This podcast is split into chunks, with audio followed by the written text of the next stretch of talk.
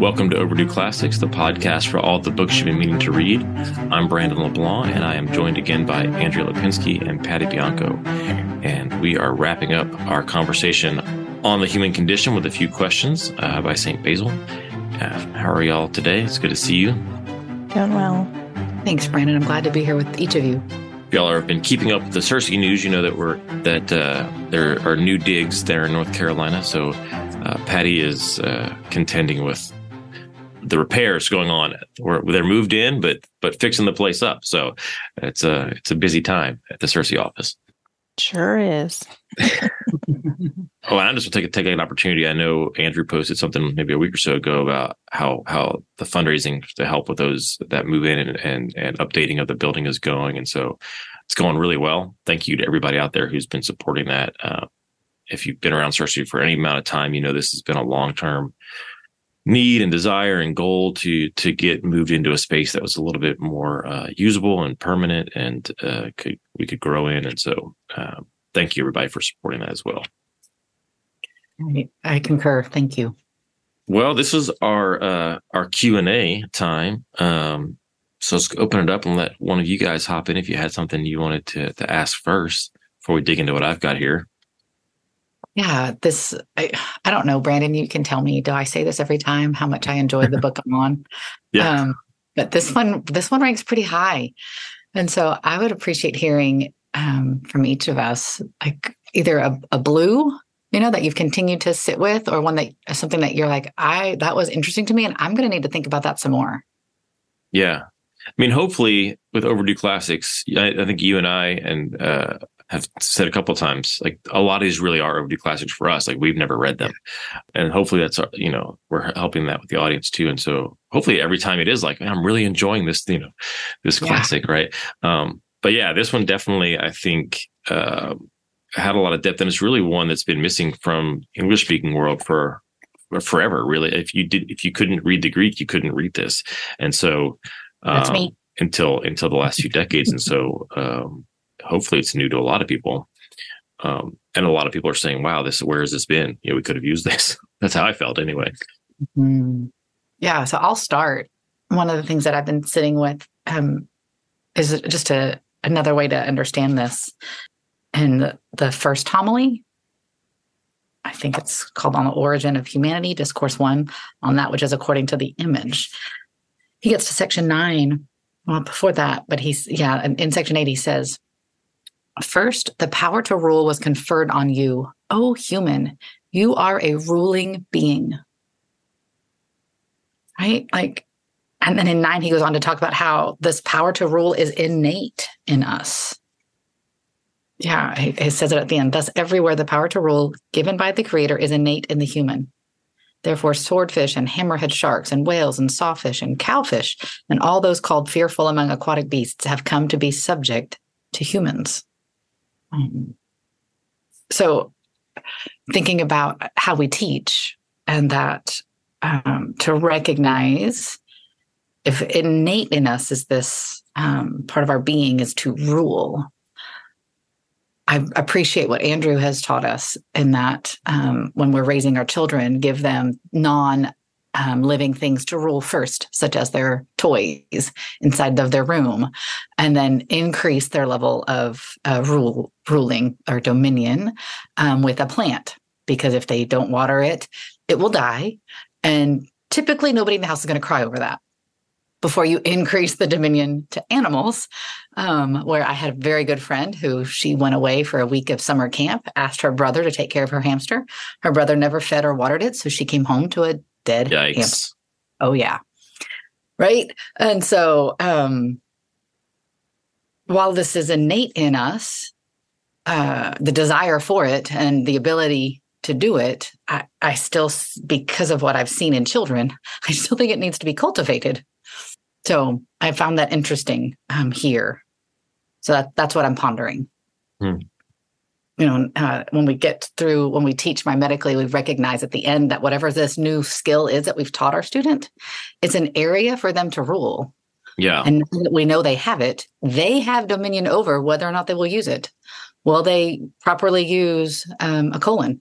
Will they uh, write with parallel phrases, clauses, and words whenever three or more things are listed, right? That's up to them once they have the skill.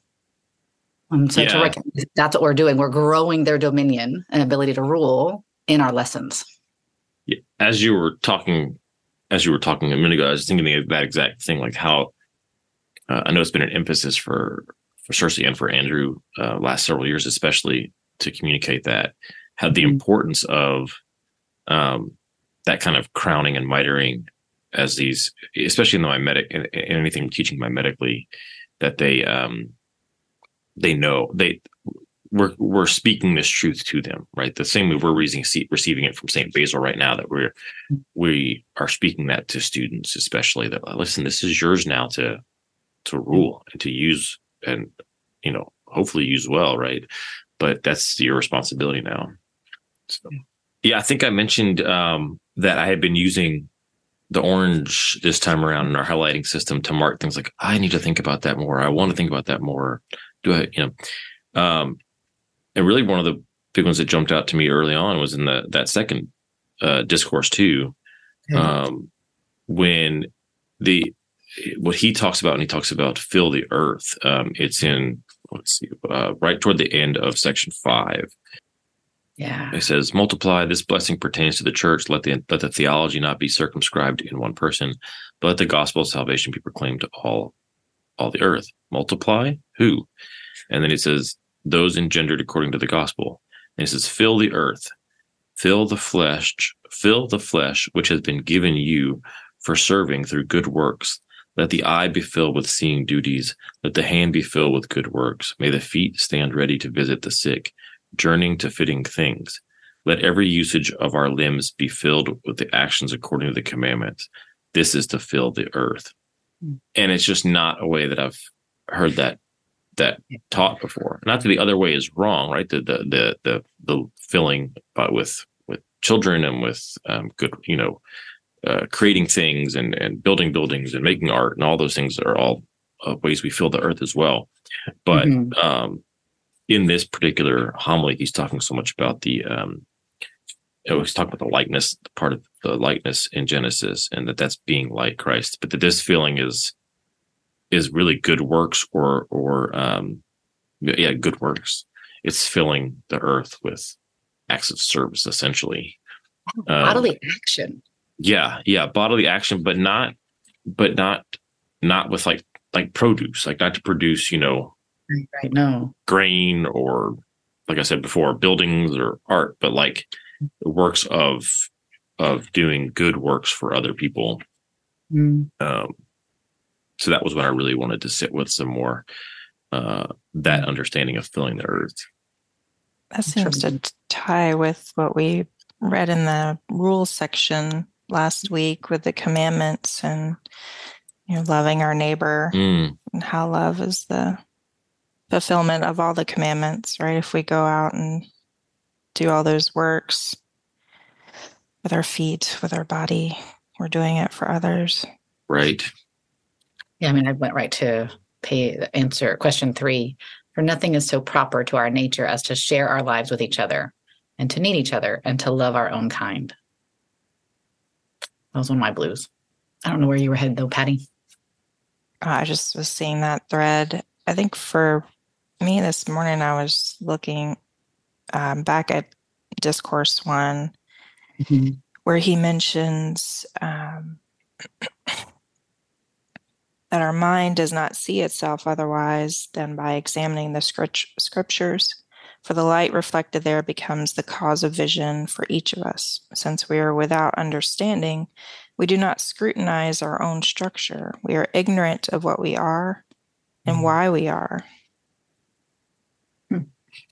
And um, there's another section there.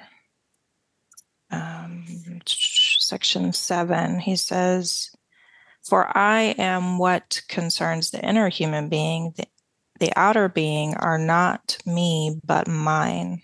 For I am not the hand, but I am the rational part of the soul. And the hand is a limb of the human being. Therefore, the body is an instrument of the human being, an instrument of the soul. And the human being is principally the soul in itself. Those are more just things to think on. I don't know that. but like, so where you started us was that um, we are without understanding, right? We don't scrutinize our own structure. We're ignorant of what we are and why we are. And I think then he's answering that. Hmm. So one of the things he's just told us, if you read the next line there is, um, you know, let us make the human being according to our image. That is, let us give him the superiority of reason. So that's part of knowing um, what we are. We we are beings with a superiority of reason, and then he says in there that we're not so much our hands and our, our other limbs, um, but the human being is principally the soul in itself. And so he's trying to, I, I think that's what he's doing here is answering that very thing. And then, because he goes right from there, that we're made to rule. So that's an mm-hmm. understanding of what we are. Um, right. Is that, because the, the human, he says, is a soul with superior reason. Um, then he tells us that we're made to rule. yeah, I think that mm-hmm. makes sense because back in section one, he said, you know, he talks about we're without understanding. And the end of that, not possessing things within reach of our knowledge, knowledge of the smallest aspects of what is in us. And he goes on to talk about our body and looking at um, us looking within, right? Our body and understanding. You know, our creator, our fashioner. Right to understand the fashioner. Mm-hmm. And so, what makes us different, that reason, that body, just it's just interesting that it it's um, a knowledge that we don't necessarily always we don't possess it, but it seems to be that we can. Mm-hmm. Right, which is why I think it is so so phenomenal. So I recently did a workshop um, in mimetic teaching the whole day. That's all we did together. And the the teachers, and there wasn't just teachers there. There were um, people present who just wanted to learn, and they weren't teachers, and so they were fascinated at how people learn. When I said this is how people learn, so we teach according to how they learn.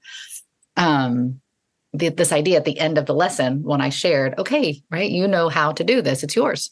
Um, do with it as you wish whoa, we had to have all kinds of conversation because that's understanding of who we are as humans. Right. And that's what he's getting at. And we don't recognize, we don't know this about ourselves. And so uh, oftentimes, story is about you know, we find out what normal is in the beginning of the story, what the status quo is. Something goes wrong. Somebody wants something, somebody desires something, and they can't get it or have it. And then we got to go figure out how they get it, right? There's the journey and the resolution. But the identification of what it is you want or need has to happen, um, which you're lacking. And so I, I love that he's taking us to say, you need to know yourself. Right? You don't have to desire dominion, actually, it's innate in you. You don't have to go pine for it or create it falsely or dominate yourself over people inappropriately, right? use it in inappropriate spots, it's actually a part of you. And if we go all the way to the mm. letters, like you took us, Patty, it can, it's to be used through your body through acts of service to love others. Mm. That's really good. Yeah. It, in section eight at the end there, where you were talking about the ruling, mm-hmm. it says, Let us make the human being and let him rule where the power to rule is, there is the image of God. So thinking about your your teaching and understanding how we learn, right? There's there's all that that similarity. And I think he pointed to that, right? That we we all have the image of God as human beings, right? So we're all rulers and how to bring that out. And I think it's a beautiful thing to see it that way. Um, that when the when we rule, the image of God is present. And how many different places do we try to distort the image of God? Or it, you know, we don't try to, um, but the spiritual forces of darkness do. And so, yeah, ruling is going to be um, happening within a broken world. So I think about like, you know, what what does it mean for a father and a mother to rule their kingdom with their children? Um, it can be done well. There can also be familial abuse. Yeah. That's what I liked in the top of section eight. He says, For the passions are not included in the image of God, but the reason is master of the passions. Hmm. Right. And so he went on to tell us about anger and those types of things. That these passions, if we can control them, right, if we're attentive to ourselves to recognize that yeah. and re- remember that we are we are dust mm. we're a worm right. But in every time that i i think t- test help me is this possible? That every time i learn how to rule something i become a better ruler. And therefore i ought to be able to also rule my passions better right? To be able to but I, you know like is that that's that's where i'm pondering. I think so. Even with the good works right? I i have to start somewhere right? Mm-hmm. i may not do it i might have to start small i think even with children right teaching them to sort through their toys right and give some of them away mm-hmm. helps them practice that ruling over their little kingdom right but we also need to give to those who are in need. We don't, you know, need to keep all this for ourselves. And in a way, that's training our passions. Hmm. Yeah. Thank you, Patty. Hmm. I think of Simone Weil, who talks about uh, every, I don't know if every, every is a big word, but acts of attention are acts of prayer, preparation for prayer.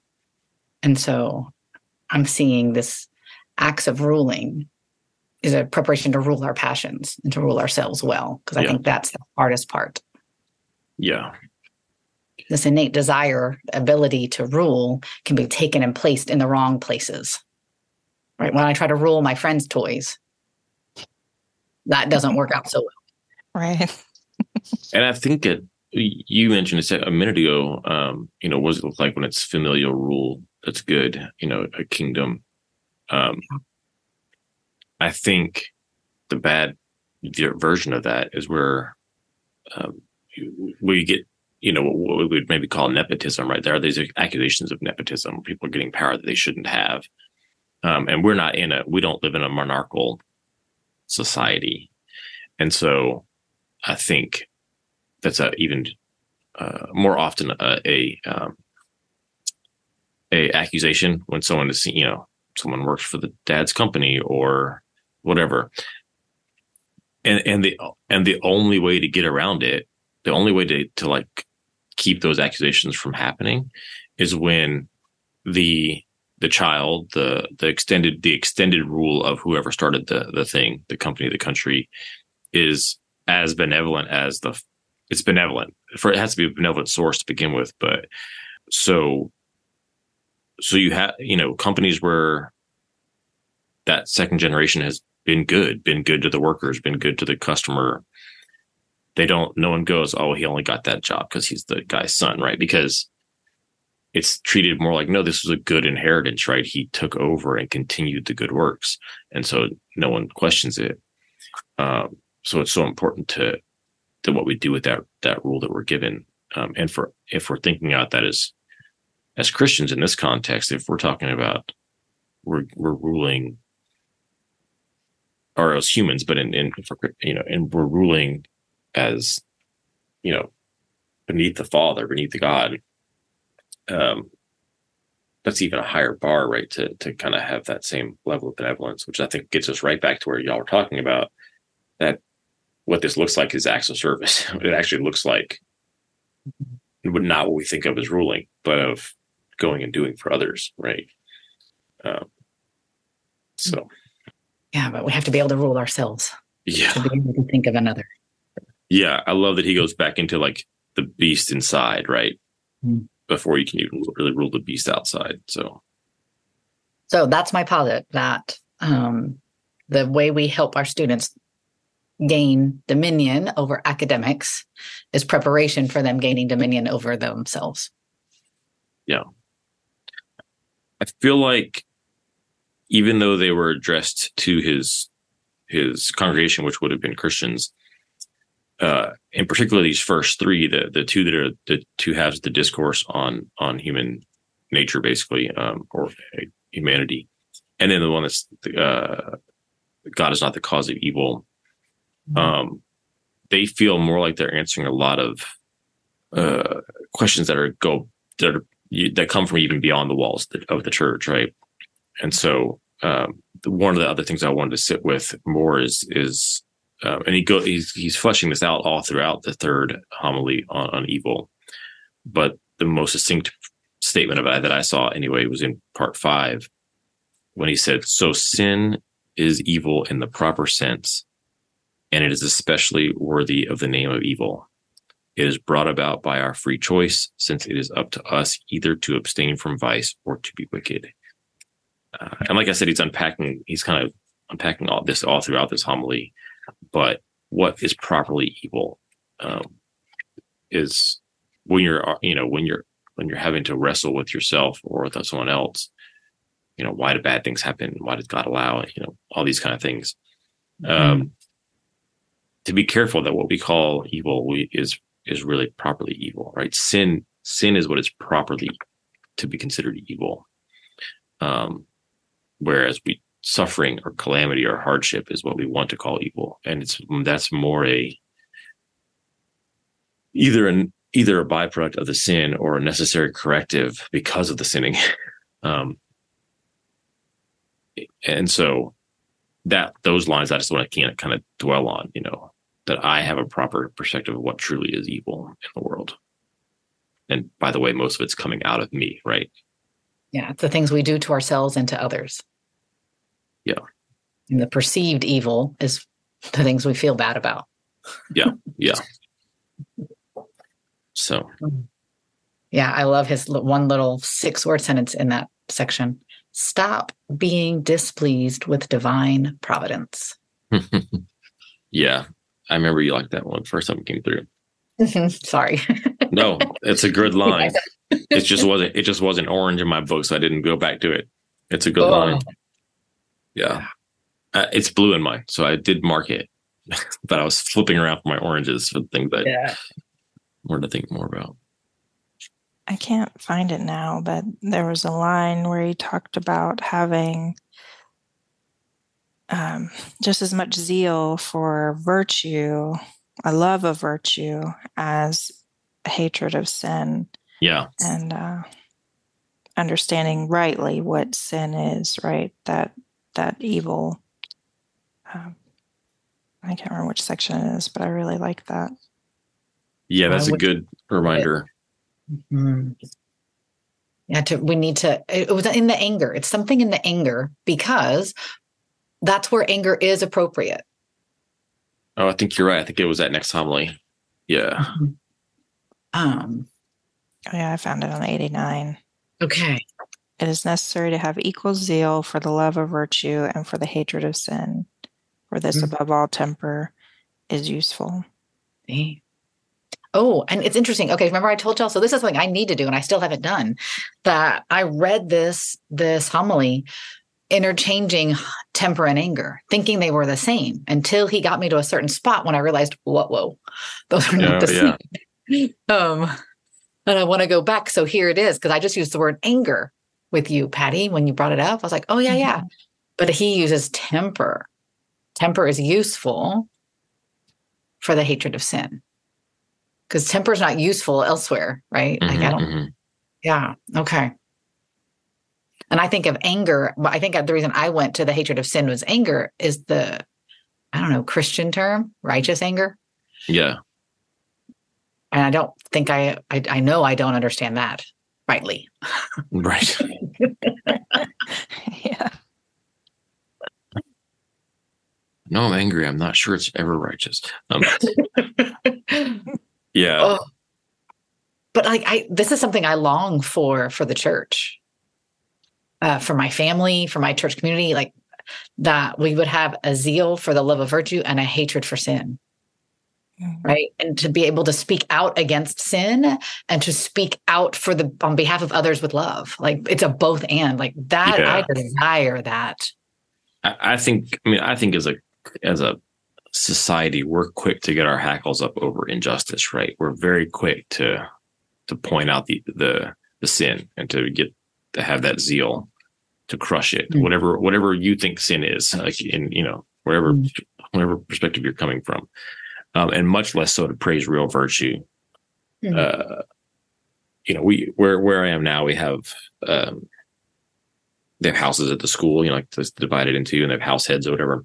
Yeah. And if you, you know, if you're cutting up in class, you get sent, you can get sent to the house heads to kind of be talked to, and you know, it's a good, it's a good system.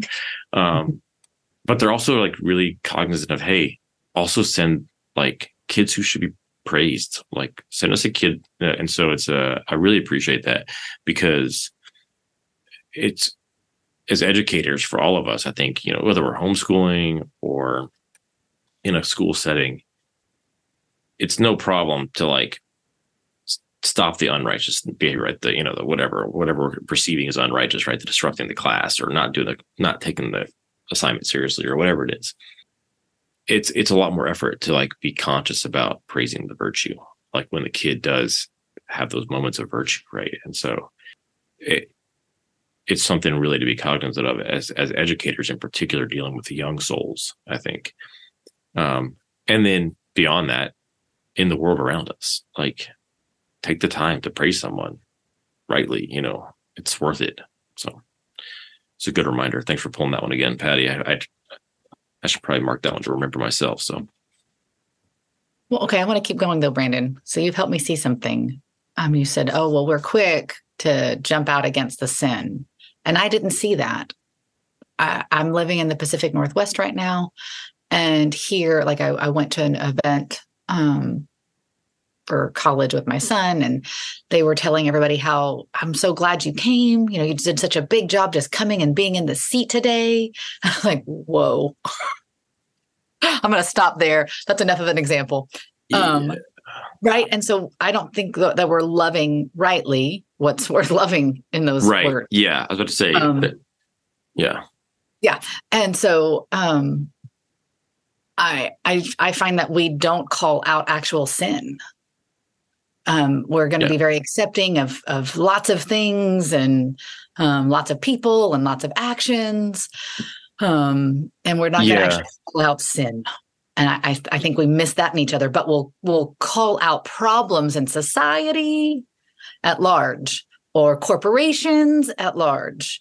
Um, but walking side by side with somebody and saying to them um, what you said to me was wrong or what you said to our neighbor was wrong that's right a like good dis- we don't do that Yeah, that's a good distinction because I think we're probably quick to call out the sin in the other, right? So for Christians, we're doing it to to the non-Christians, right?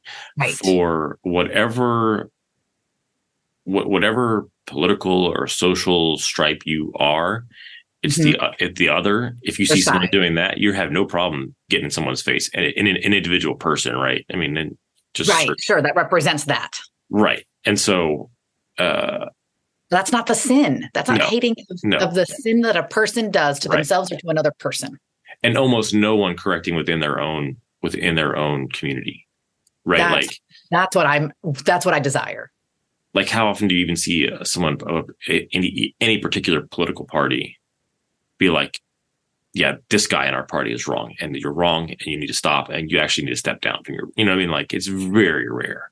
Mm-hmm. Very rare. Like but there has to be families. Right right. There has to be like a federal indictment for it to happen in the, in the political parties.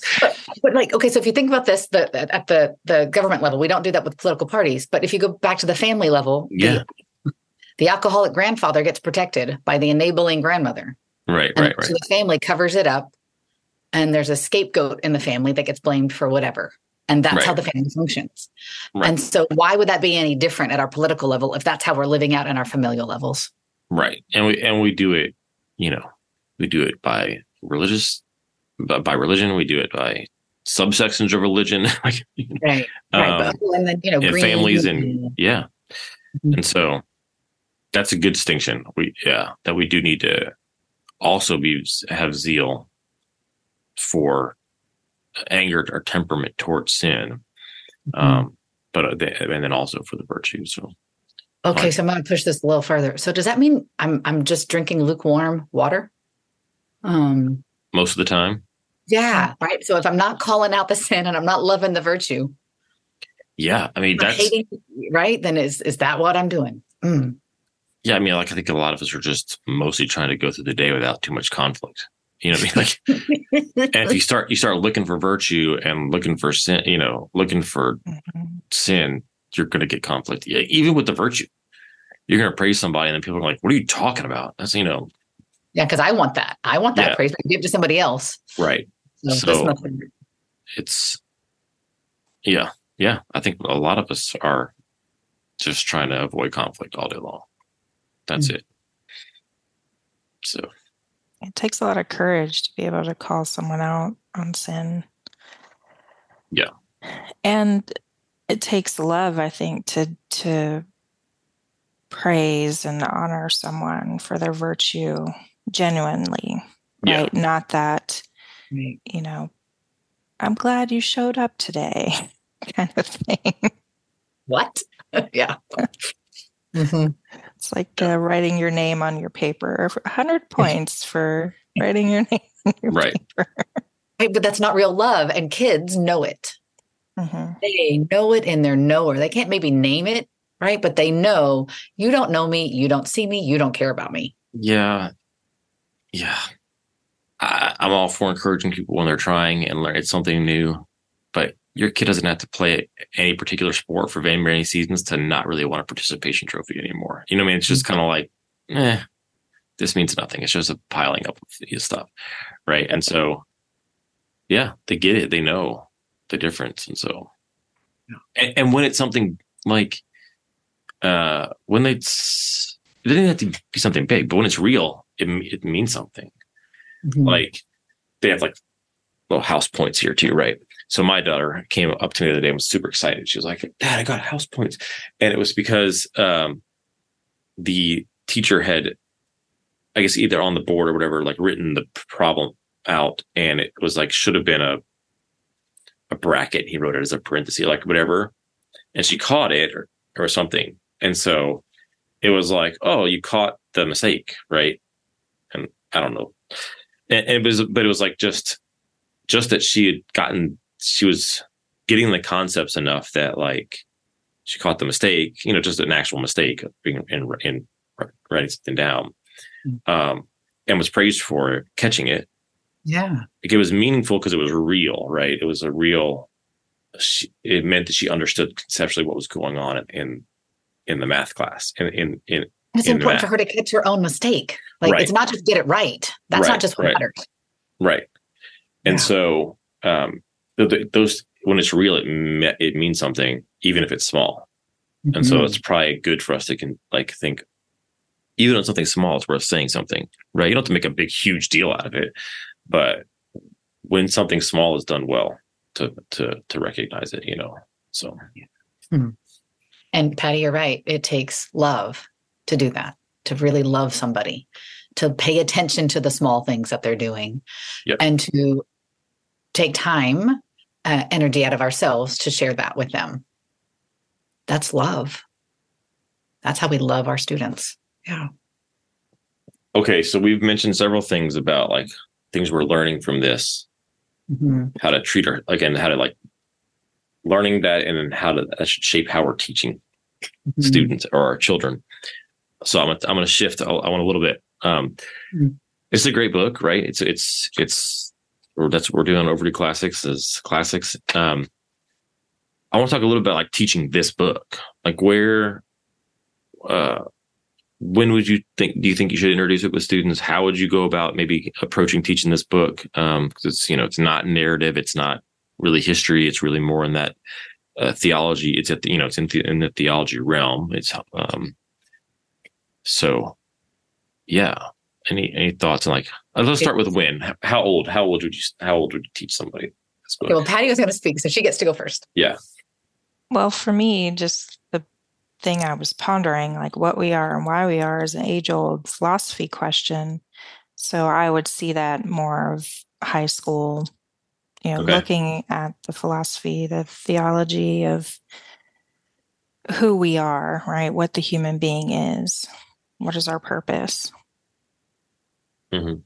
Okay, so my head went somewhere else. Like I wanted to say, okay, where where are the things that we've discussed here embodied in a story? Okay. So that when we are chit chatting, like you know, we've already come up with my neighbor and um, how I've mistreated my neighbor, and you know, familial. Right? We've named these things, but if we actually had a story to embody these different things, I think that would help. Um, Okay. So oddly enough, this is not a classic, but I have you all read East of Eden by Steinbeck? That's one I haven't read yet. So No, I need to read it. So my I go backpacking with teenage to, to the they're late teens, early twenties now. they, they they're growing up, and um, we all bring a book when we go backpacking, and we take time, like hours out of the day, to sit by the river or the lake or wherever we are, and we read. yeah, yeah.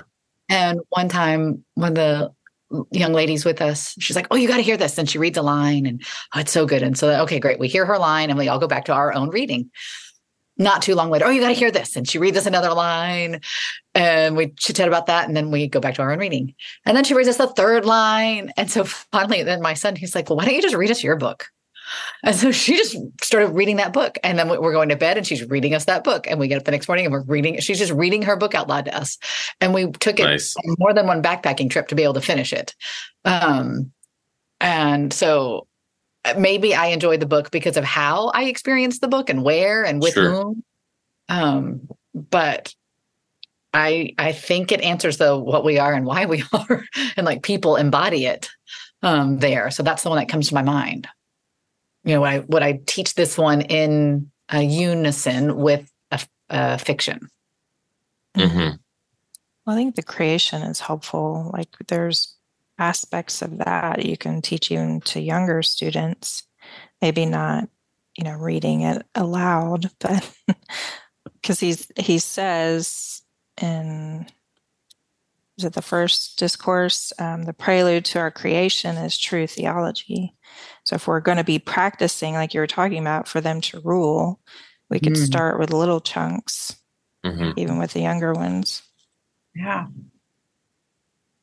Yeah, that's good. Like excerpts of it, little readings of it for the younger, and then maybe come back with it later. Um, Mm. I know uh, my son Hawk will read some, at least some of these. I'm not sure if they do the whole, but some of the homilies next semester as a freshman in college. Um, Mm. But that's probably because of where the where it lands um, in uh, historically. But um, I think I think even with the full text, I'd be pretty comfortable with with high schoolers because St. Basil's style is so straightforward. Mm-hmm. Um, not that there's not a lot of depth concept conceptually to dig into, but like the language of it and the and the the the arrangement of it is is um it is like I said, yeah, pretty clear, right? It's it's um I think it would work well. Um Well, think about like Aquinas. When you read him, you know, one whole paragraph is one sentence. And that I remember my high school Right. reading that, and Right. uh, I had to sit down with him and read it aloud with him and help him find subject predicate. right. And here's all the cla- you know, the phrases and Clause, clause, clause, clause, clause. Yeah. Yeah. Yeah. Right? Yeah. So whereas this, you don't have to do that. Yeah. It's not easy ideas, but the structure at least is approachable. Yeah. Was it just discuss? Oh, I was discussing um, epic similes with Hawk the other day. I was like, yeah, you know, in most translations, it's it's one long sentence, maybe a second follow up sentence, but a lot of clause. There's a lot of clauses in there. Um, in the translations that I think are good, and not the ones I think are not good. But that's another. That's a conversation for another time. Um, but the uh, Yeah. but anyway, that's what I was thinking. Yeah, but this is more. It's written more in that kind of boom, boom, boom style, and so it's even though there's a lot in there, it's in chunks that are easy for them to kind of grab a hold of what he's saying.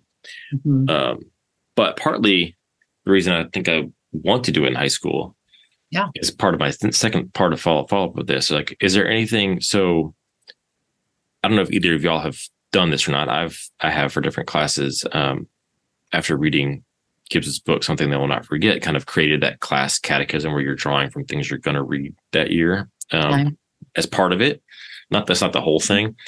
And um, so, like, is there is there something in here like you know the concept of that is like there's this thing I want them to remember, kind of almost memorize by accident because they're just saying it every day mm. that they're going to hold on to forever. Um, you know, uh, are there things in here that you would want to pull into something like that for a for a student, even if you weren't going to read it with those students, but like there's something in here.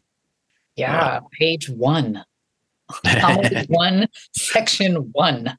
Our mind does not see itself otherwise than by examining the scriptures, for the light reflected there becomes the cause of vision for each of us. Good. I remember that. one on page 35 too, but in what is the ruling principle and the superiority of reason? Hmm. I like that idea of a catechism. yeah. It's been fun. I, I did. I have students again this year, so I, I, had to kind of go through the exercise of creating it again. It has been it's it's. It's a good exercise to think through. Like, what do I what am I thinking that's important for this coming out of this year? They really walk away with. So, I thought of this question because I had, um, as I was kind of going back through my highlighting, mm-hmm. the uh, I have several sections that are like it's probably way too long to all be blue, but I couldn't help myself. You know what I mean? In this way. oh. And the opening to um, homily on the words "be attentive to yourself" mm. is that whole kind of discourse on the purpose on the purpose of language and so I'm I'm gonna read it because um, I think it could be like you could even break it into like a couple of questions that that these are then the answers to. You know what I mean? Yeah. But um, it says God, who has created us, has given us the use of language, that we may reveal the plans of our heart to each other, and through our shared nature, we may each give a share to our neighbor, mm-hmm. as if from from some treasury showing forth our intentions, from what lies hidden in our heart. For if we spent our lives with naked soul, we would immediately communicate with each other through our thoughts. But since our soul is concealed under veils of flesh as it produces thoughts, words and names are necessary to make public the things lying in the depth.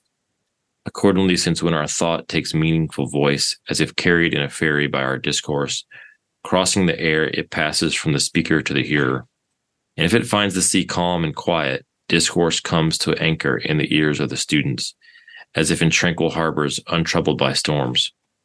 But if as a kind of rough upsurge the clamor of the hearers blow, blows adversely, it will be dissolved, dissolved as if as it is shipwrecked in the air.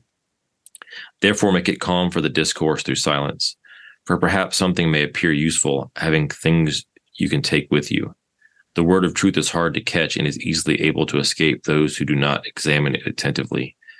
So the Spirit directs that it, it be brief and modest, to signify much in a few words, and through consciousness be easy to retain in the memory. For indeed, the excellence proper to discourse is neither to hide the things signified in obscurity, nor to be redundant and empty, turning all in all directions while overflowing randomly. And I think I just felt like, especially if you're getting to do like the same students, like in your uh, humanities or great books or whatever you call it, where you're reading lots of texts and then discussing them uh, kind of, like Socratic or seminar, Socratic seminar style. And then you're also getting to work with these students on their writing, their their rhetoric about things. That there's just so much in there, right? For like, here's how we should have discourse. Like when someone else is speaking, you should be listening, right? You should be listening well. You should be giving them, you should be giving them the gift of silence.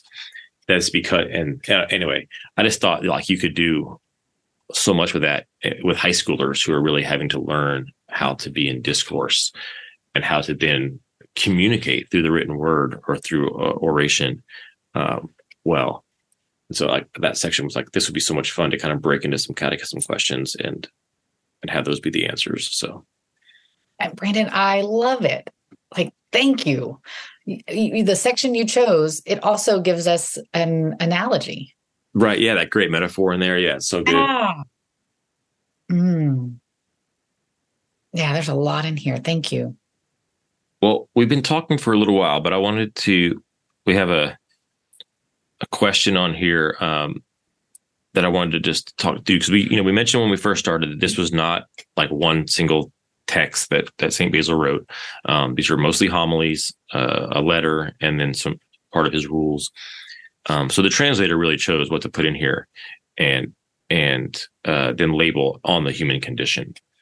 So my question, I guess, would be, you know, what's for each of you? What's the best way for you to kind of see the through line that this that this translator was thinking of, or what's why these together uh, on the human condition as you look at it or look back on it, I guess, after having read through it and discussed it. What what thread holds them together? Yeah, what why these things and then having it called on the human condition, like how these kind of go together, right? The first two are both are, are part one to part two, but then you have things about anger, things about evil, things, you know. Um, and it to yourself. Yeah. yeah, yeah. So my first thought, and you can change my mind, is, it's well, you did with the catechism. So the my first thought here is that they all speak to how to live well. Mm. Right. For if I can really understand the difference between anger and temper. Mm-hmm, mm-hmm. If I can know, if I can hate the sin, right, and virtue.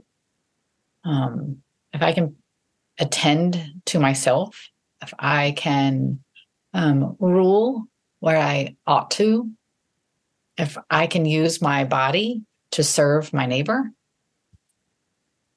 um, I, I, yeah, I think that's living well. That's good. I like that. I like that as a through line for tying these together. Um, and it certainly fits with you know the human condition, right? That the, the living well. Patty, what are your thoughts on? And I keep going back and forth because I see, I understand how they picked each each section. It makes sense to me mm-hmm. that um, I think if I had to tie it together, probably understanding the human being inside and outside, where he mm. talks about, you know, the, the things of the flesh, mm-hmm. right? So how we were fashioned, anger, how to live with other people, and then the priorities of the soul and what that looks like and nice understanding that. Hmm. I like that a lot. Yeah, the the and again, how to live in those two things, right? The realities of both things. The one they're not going away. Inside and the outside. I like yeah. That. Yeah. I was um for me the first two homilies just the kind of unpacking of image and likeness as two distinct things, which I kind of, I kind of knew, but not really, was so eye opening for me reading this that it kind of stuck with me through the rest of it. Like I was just wondering, like, and so, okay, because he kind of kept returning back to that, um, the images like you, you are, you, you are an image of God that, that you, you're made that way. That's who you are. And so you have this natural bent toward wanting to do something good, like th- that our nature in that sense is, is good and divine even. Um, but but then he then he does talk about being formed and out of the dirt, and so they are also made out of dirt. Um, but the likeness is the becoming, right? That's the it's the that's the you have to be the doing the things to be like like Christ or like God, and so the that tension or and that understanding of our creation that he really unpacks so well in the first two homilies. Um, that's what I was just kept thinking about all the way through, and I think he holds. I think he keeps returning to those at least conceptually when he talks about what's really evil and what's really good and what's what's anger and what is its proper use and its improper use um uh, i'm forgetting something now oh uh no what's the last one? Knowing your not knowing yourself. Attending to yourself. Thank you attending to yourself right. Although the one i was just quoting a huge thing from the front. About but but um yeah and so it's that um yeah, attending to both those things right that remembering that i am in the image of god and that there's that that's a huge honor right and then but also that i that i have work to do and um yeah i just want to return to this book i think the translator made wise choices you know i think this was a great collection um, I'm really thankful for her. I think she passed a few years ago, but I'm really thankful because I, my life is better having read this. I think so. Read. Yeah, I really enjoyed it as well. This has been um, lovely. Thank you both for joining. Thank you, Brandon and Patty. You've both helped me see things I wouldn't have seen without you. It's been fun to be on another one. Thank you for having me. yeah. We're glad you're available and here with us. Next, we are moving on to uh, Plutarch, in particular, the Lawgivers, which is a which is um, the life of Lycurgus of Sparta and Numa of Pompilius. Um, you can obviously read those in any translation uh, along with their comparison, um, but the Lawgivers is the the particular uh, one that CiRCE has published uh, that was translated by uh, uh, David and Scott C. Hicks, the Hicks, the brothers Hicks, mm-hmm. and it's fantastic. It has tons of great like maps and images and little notes on the side, um, and it's just a really really pleasant and readable translation as well, which was their kind of their whole goal, bringing it into a more um, you know modern vernacular, I guess, to some extent. Um, it's one of my son's absolute favorites. He loves uh, mm-hmm. he loves these guys. So, um, but I'm looking forward to it. Uh, and I think we'll start with the uh, the first part of that, the life of uh, of Lycurgus of Sparta. Mm-hmm. It looks like it's 70 pages, but really it's only like 35 pages because you know there's all those maps and images and whatnot on the other side of the page. So shouldn't be too bad to get through. Um, and uh, and, uh, and we can discuss it next time. So hope all of you out there will are listening will join us. Um, Andrea, what's what's going on at, at CiRCE? We've been talking about some things that are like right about to happen, but that's probably going to be a little late for those um, once this this one airs. What's kind of coming down the pike at CiRCE?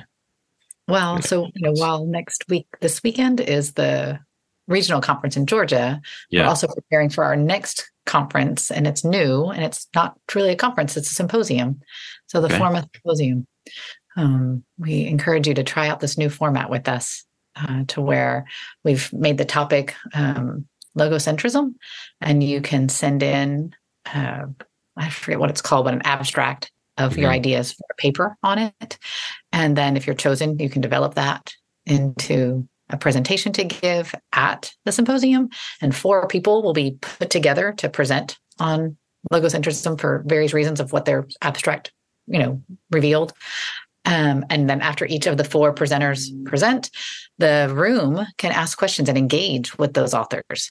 Um, and so uh, after that, every, all the presenters will be contemplated uh, for publication in the next FORMA magazine after that one. So um, it's a neat thing, and we'll have um, DC Schindler will be there um, and uh, speaking directly, you know, with our audience on his ideas. So I'm excited to see that happen. Yeah, there's even an, an opportunity if you want to if you want to respond to I think one of his recent one of his books um, that you can you can present a response to one of his books and then he'll respond to you, which is like crazy with someone like DC Schindler. So like what a cool opportunity. Um, and this is a format we kind of um, in, in small form played with with some of our with the apprenticeship graduates when we've gotten together in the past. And it's a really a cool opportunity to kind of present an idea that you've really fleshed out, but then present a shortened version of that and then have the discussion. Um, for people who aren't familiar, this is kind of what happens at academic conferences, uh, but those are usually limited to very specific field you have to be in, and you have to have you know either a, grad, a postgraduate or a PhD to even even participate. And um, so she's really opened the doors on that for everybody to kind of be part of the conversation. So it's pretty pretty cool, uh, unique event. Just like so, our conferences, right? Yeah, at our conference, yeah. we want everybody to come to the conversation, and so we've done right. the same thing with the symposium. Yeah, same same same um, our same environment and our same community with a, in a different format, really. And so, pretty exciting stuff. I'm, I'm I'm pumped about it. So it's really cool. Well, they can you can find that on the website under events, and you can see where to like submit your um your uh proposal there, and I'll I'll try and drop a link in the in the show notes too. But that's a pretty cool deal. Awesome. Yeah. Yeah. And so the, the nice thing is you don't have to have your whole paper written by now, but the right, right, right. you need this month. Um, so You got time to do your homework. You have to just tell the teacher what your homework's going to be. That's all. Yeah. Right. Yeah. Very well Good. said. I like it. All right. Well, thank you all again uh, for joining us this week. Uh, we hope that you will join us again for uh, Plutarch next. Um, you can send any questions or comments to podcast at circeinstitute.org and be sure to check out the other shows on the CiRCE Podcast Network.